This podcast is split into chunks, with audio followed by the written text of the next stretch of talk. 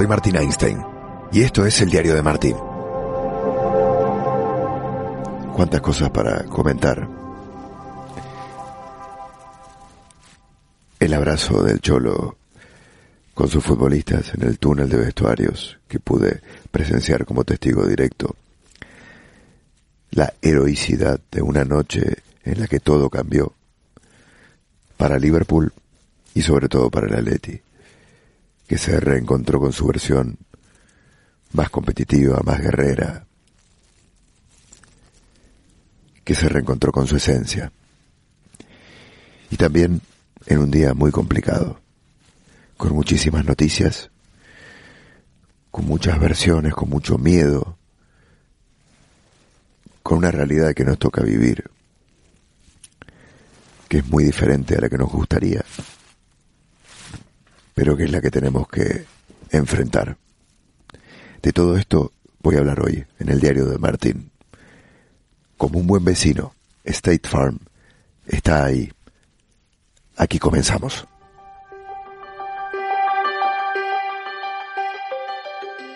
Acá estoy, en la habitación de mi hotel, escuchando el viento que golpea fuerte los cristales, un viento que no dejó de de soplar durante todo el día en los alrededores de, de Anfield Road que me dejó, que me ha dejado violeta los labios secos, duros y un viento que moviendo la lluvia que caía durante gran parte del partido dibujaba cuando la lluvia cruzaba los reflectores del estadio y se hacía visible. Ráfagas. Esas ráfagas que tranquilamente pueden haber,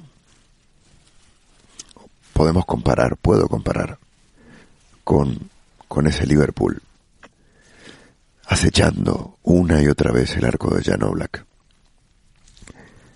un equipo incansable, un equipo poderoso, un equipo intenso, veloz, punzante, profundo, talentoso, genial.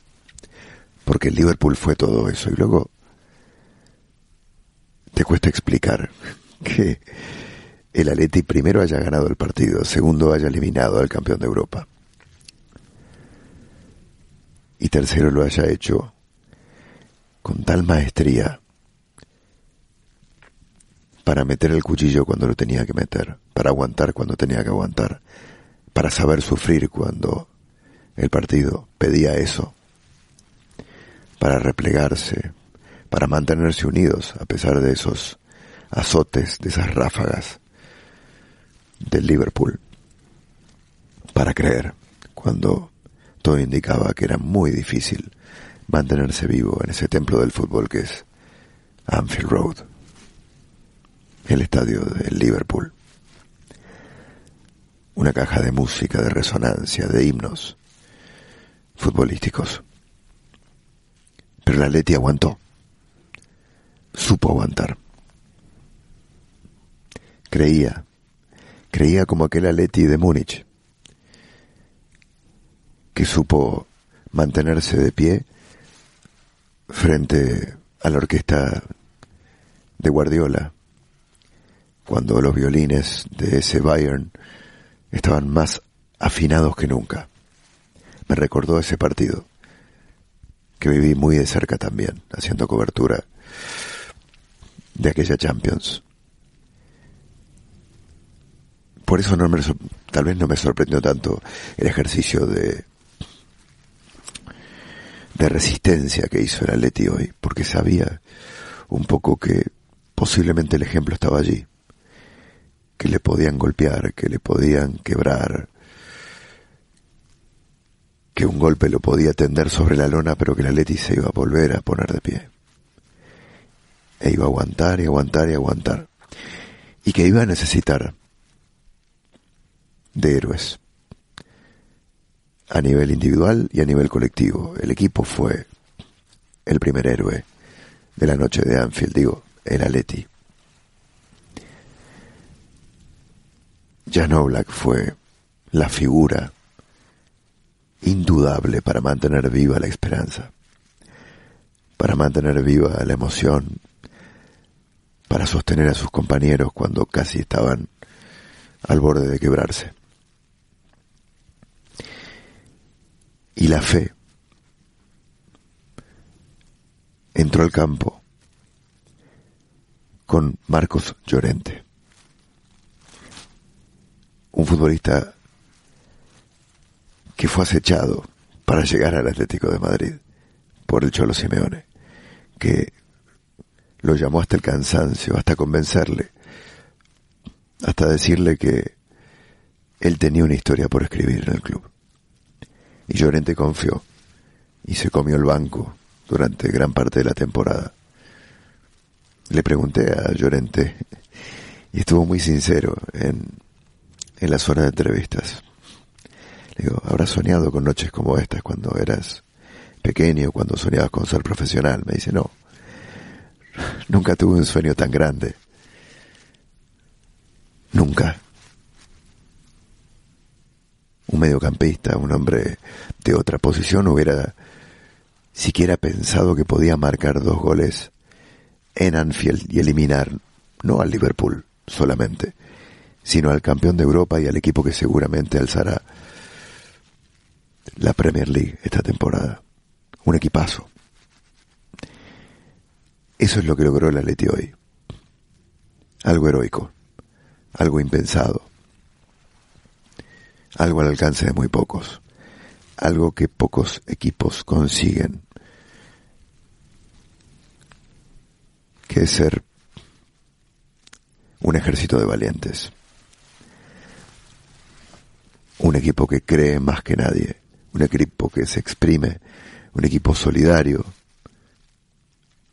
Porque si me pongo a pensar en lo que entregaron los, los hombres de Simeone, tengo que pensar en muchísimos nombres.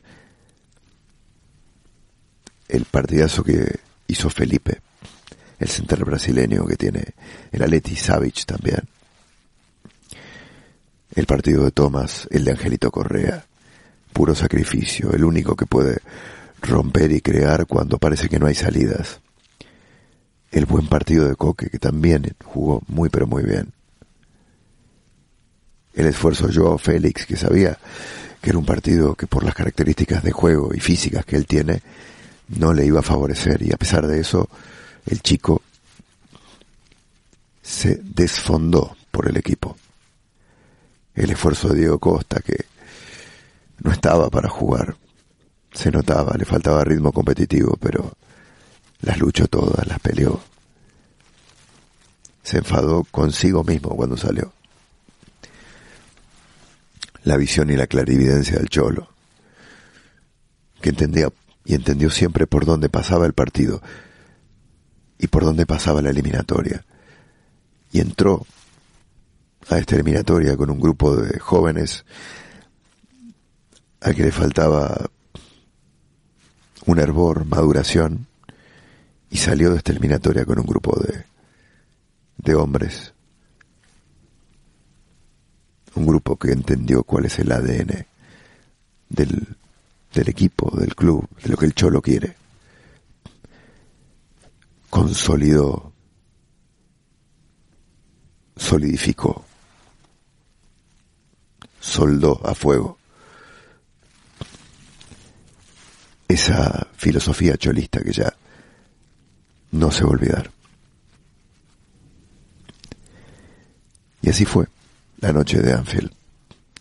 Y así la viví en un día larguísimo, lleno de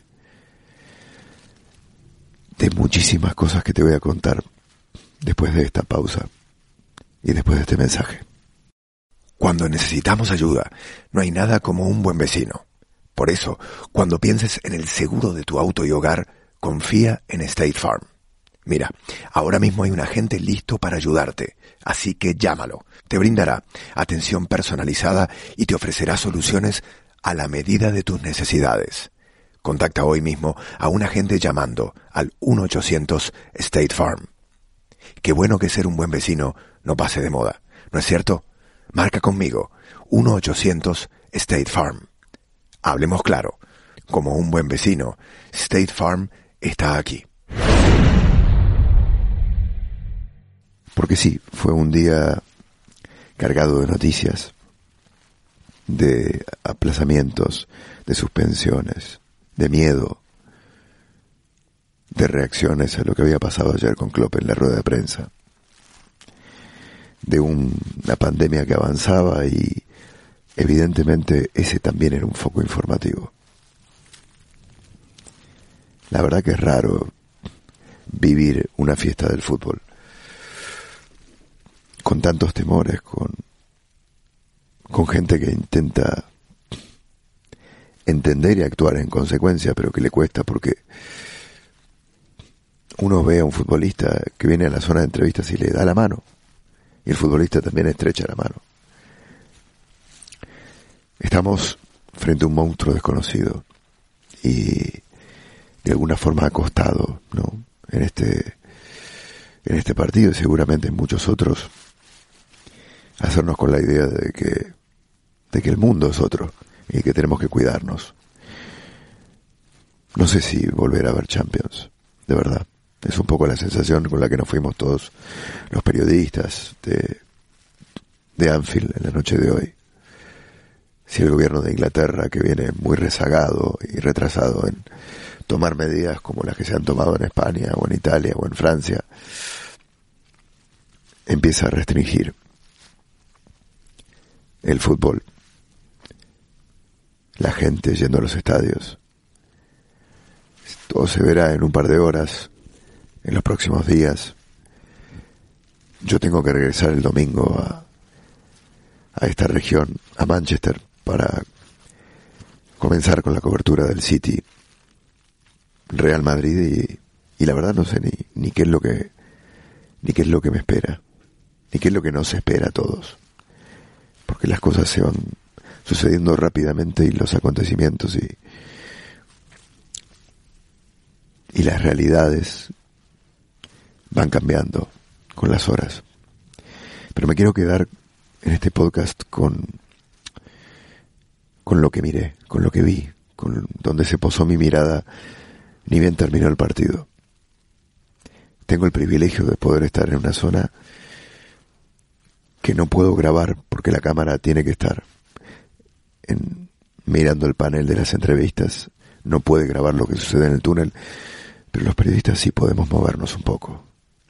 Y yo me acerqué a la puerta del vestuario de la Leti antes de que los futbolistas ingresaran por el túnel desde el campo de juego. Y fue emocionante ver a los futbolistas entrar por ese pasillo de Anfield, pasar por debajo de ese famoso cuadrito que dice This is Anfield, sabiendo que habían conseguido algo histórico. La cara de Felipe, la sonrisa de Héctor Herrera, que ni siquiera había estado en el banco de suplentes, pero que se sentía parte del grupo. Angelito Correa, que era abrazado por, por el Cholo, es su futbolista fetiche, lo, adora el Cholo. Y Correa además siempre le da algo especial.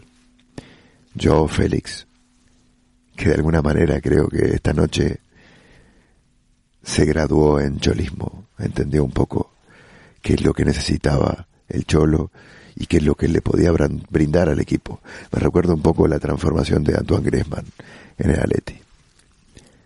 Cuando entendió que, aunque él venía de una escuela diferente y era un futbolista talentoso y diferente, también podía sumar. Y de a poquito también podía elevar al equipo con su talento a otra dimensión.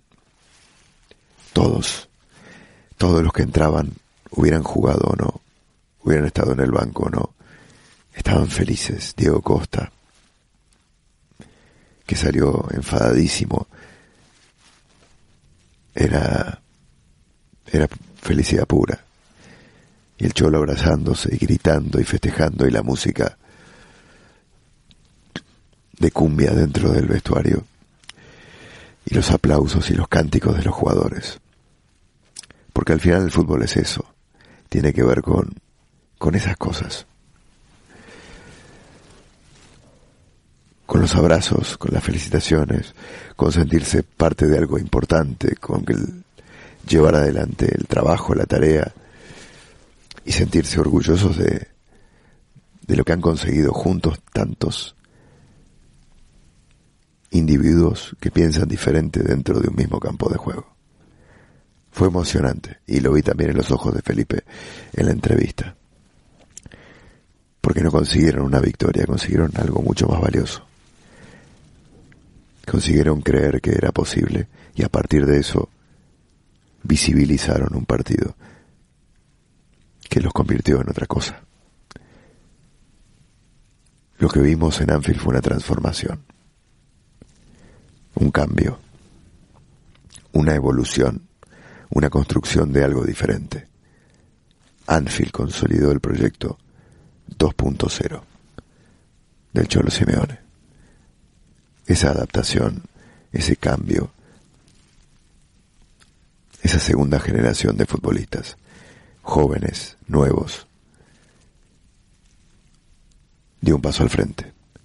Felipe hizo olvidar a Godín, Tomás hizo olvidar a Gaby.